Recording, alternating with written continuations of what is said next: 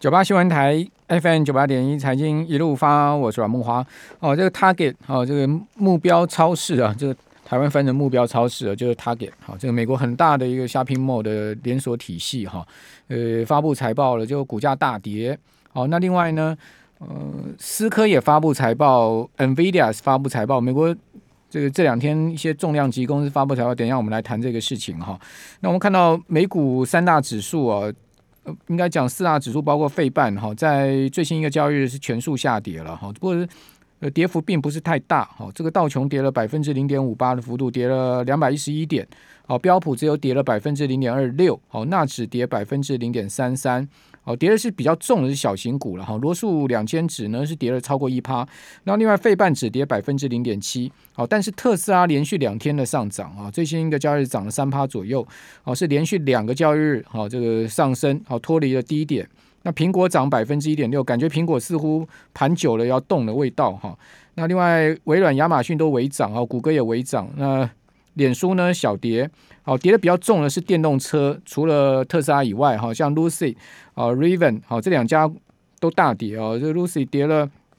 五趴左右，哈。那另外，呃，挂牌才六个交易日，哈，就连续涨了六天，哦，就是这个呃，亚马逊的一个最最爱的这个电动卡车啊，哦，这家公司的 Raven 哦，它的股价呢只是大跌了十五趴。哦，也是涨了非常多了之后的回档哈。另外，美国十年期国债殖利率盘中曾经升到过一点六五，哦，收盘呃回档到一点五九哈，是下跌了四个基点。好，美元呢，我们刚刚讲盘中曾经升破了十六个月的高点到九十六点二，那收盘呢是倒跌了百分之零点一，大概差不多在九十五点八左右。那油价大跌哦，呃，此外呢，欧元区的 CPI 破表居然升到了四点一，这真的是非常夸张哦。曾几何时，欧元区看到四八以上的 CPI，好，英国的 CPI 到四点二，十年的新高，哦，这个通货膨胀的情势真的是居高不下哈。那这样子的情况之下，欧元区呢，哦，股市还连续六个交易日创新高了。哦，不过欧洲央行开始出来警告说有泡沫，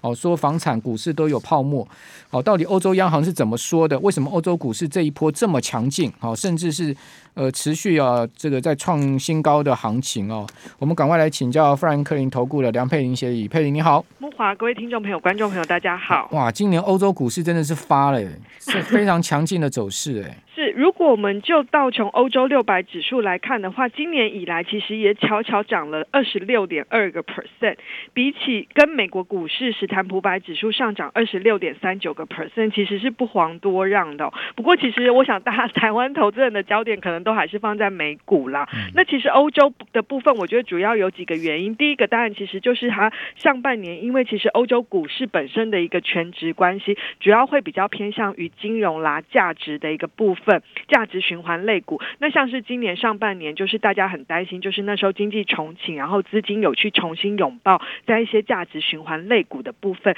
但最近欧洲股市的一个上涨，我觉得很大的因素包括了，当然就是其实如果以就是上个礼拜呃。才刚结束的，就是联合国的一个气候气候峰会，其实可以看到，包括了在减碳的议题上，其实欧盟这部分在这一两年推出的一个绿色新政，这部分其实在明明年开始会陆续的一个推展，这部分其实对于整个欧洲未来朝向绿色经济转型这部分，其实是有很大的一个帮助。那刚刚其实木华大哥提到了，像是美国的电动车，那其实欧洲我们看到，其实像如果统计在今年的一个第三季，或者是今年的前三季。欧洲的一个电动车的新车注册量都是出现了五成以上，甚至有一倍以上这种高速的一个成长，所以其实它在这一块的一个发展上算是蛮领先的。第二个就是在最近，其实欧元是非常的一个疲弱。我们看到，你看到美元指数。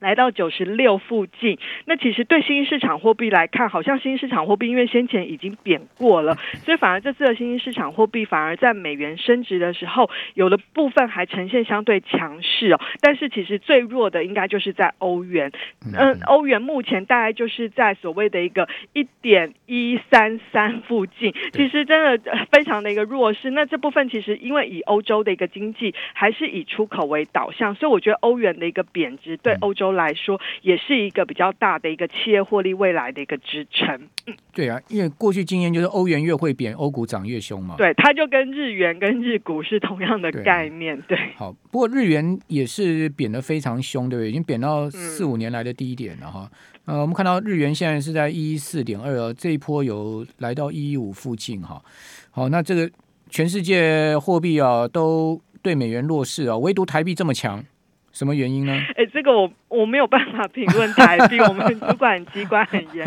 对不对？不好意思，我没有办法评论台币。可是我还我觉得可以从美元指数的角度啦，因为其实如果以美元指数，我觉得如果放眼到明年，虽然其实有很多大家都会认为有一些结构性的因素，包括了像是你可以看到，虽然说大家对于现在中国经济其实是蛮担心的，但是外资对于不论是中国的债券或者是中国的股票，其实都是一直在。累积它的一个部位，所以其实人民币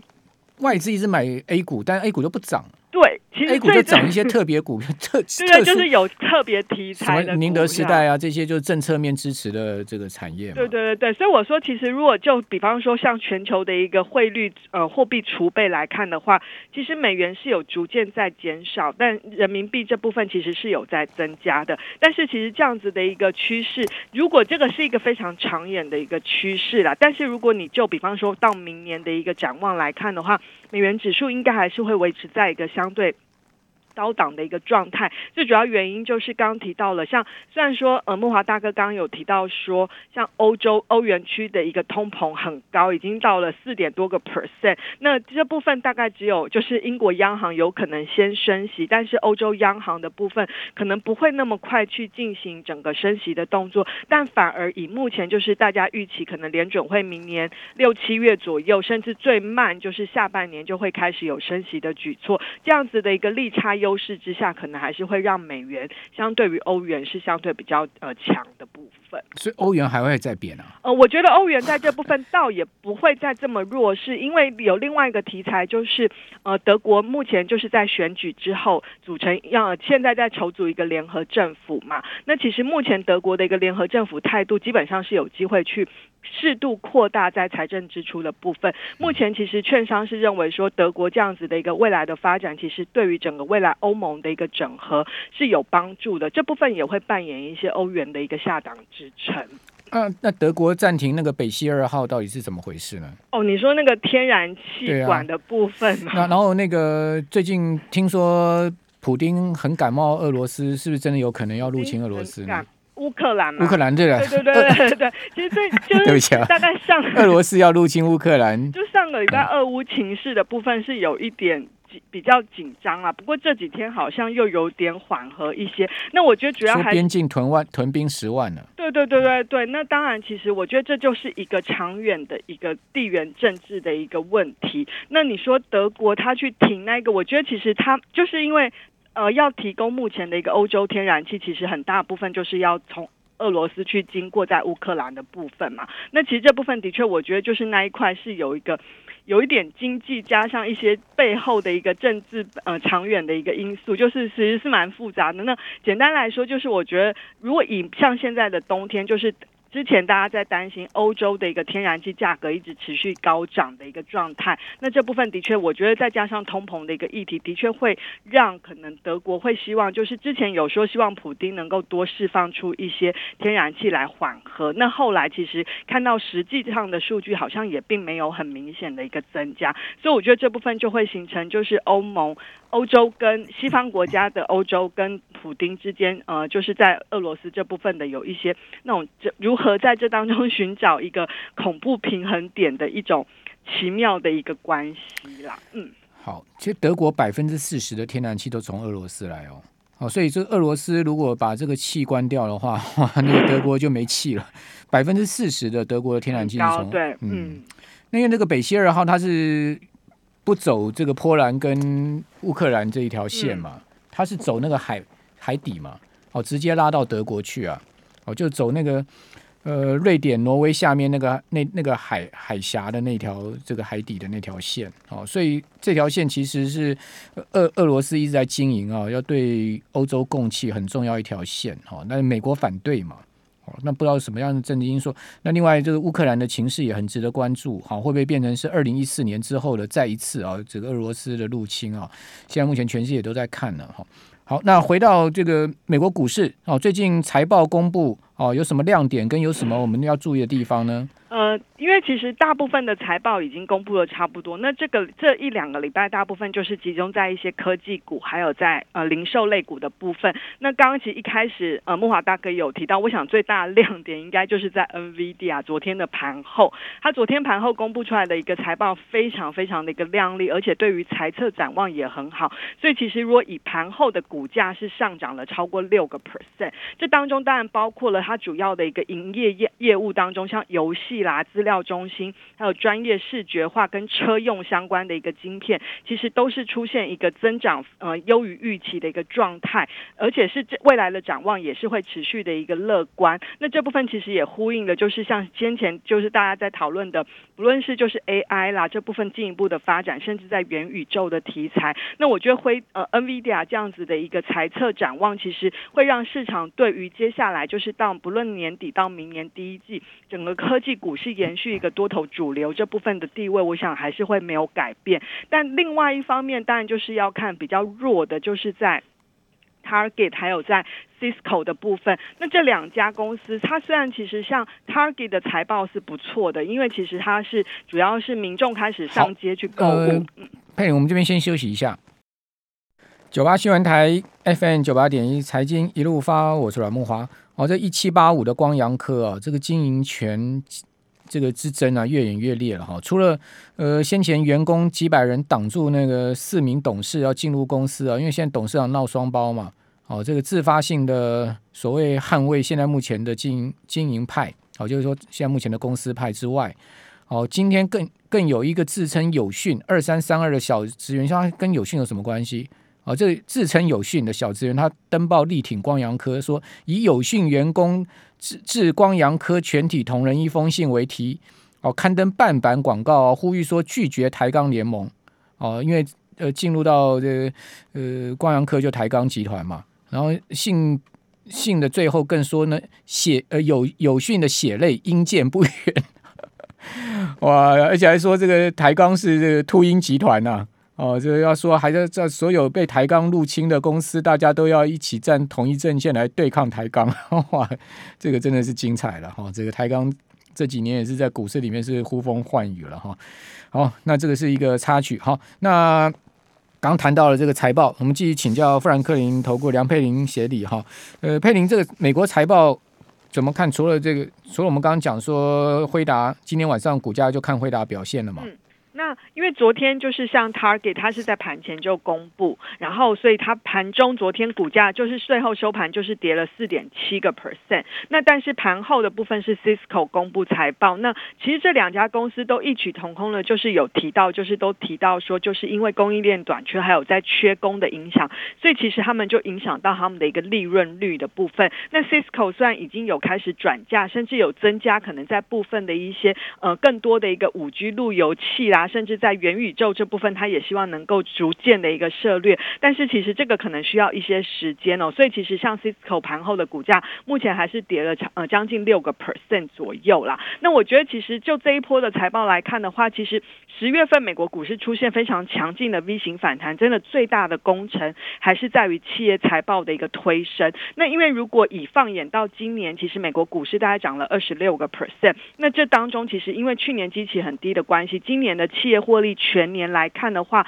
，FactSet 的统计大概是涨了呃成长了四十四个 percent，可以看得出来几乎都是由企业获利所贡献的。所以接下来大家就会期待的是，那到底明年美国的企业获利是多少？基本上其实真的可能会让大家会比较有一点呃担忧啦，因为其实它还是呈现一个成长，但是这个成长的力道会比较明显的放缓。以目前来看的话，大概估计就是在八到九个 percent 左右。那如果以八到九个 percent 再加上明年如果联准会开一持续在呃缩减购债，然后下半年有可能开始升息的话，可能你也没有办法去期待有太多的本益比的扩张，所以本益比大概就是维持在二十二倍左右的水准。如果以这样的话，其实当然你明年对美国股市的期待的报酬率，可能就是一个比较偏高个位数到接近十个 percent 的一个报酬率。这当中我觉得还是，不会像今年这么好了了哈。对对对，那我觉得明年一定还是一个多头年，只是说它的绝对涨幅会变小，而且第二个就是它的波动度会变大。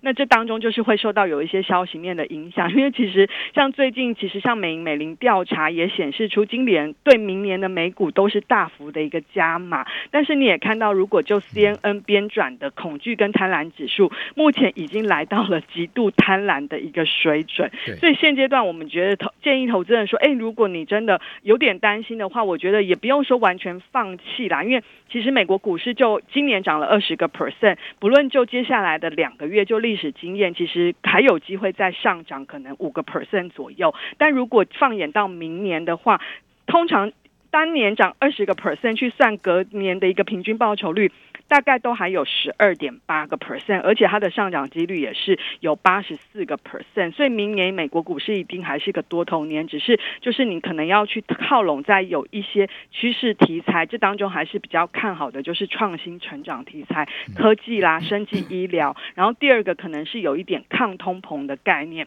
就像是什么呢？抗通膨？抗通膨的概念其实蛮多的，过去大家会直觉就想到的是能源，但我们觉得能源可能油价在跌啊。对，那能源股大概就是因为先前也涨多了，最近也是有一点横盘整理。不过毕竟它的评价面还是相对比较偏低啦，我觉得还是有一些操作的空间。那这当中当然抗通膨最近比较涨比较多的就是在黄金嘛，黄金最近、哦、金价最近很飙啊。对，那金价很飙，其实金矿类股通常会贝塔值会更高。那这当中我们还是强调的是，我们比较建议是积极型的投资人可以留意区间操作的机会。最主要原因是现在的实质利率。还在负一点多个 percent，那因为值实值利率是负的，就会让黄金这部分有一些保值的一个效果。但是如果当实值利率逐渐往零靠拢，就是未来如果这个利率攀升上去，然后呃通膨预期没有再持续扩大的话，这部分就会让黄金这部分再加上联准会如果后续要升息，就会让黄金这部分会有一些上档的压力出来。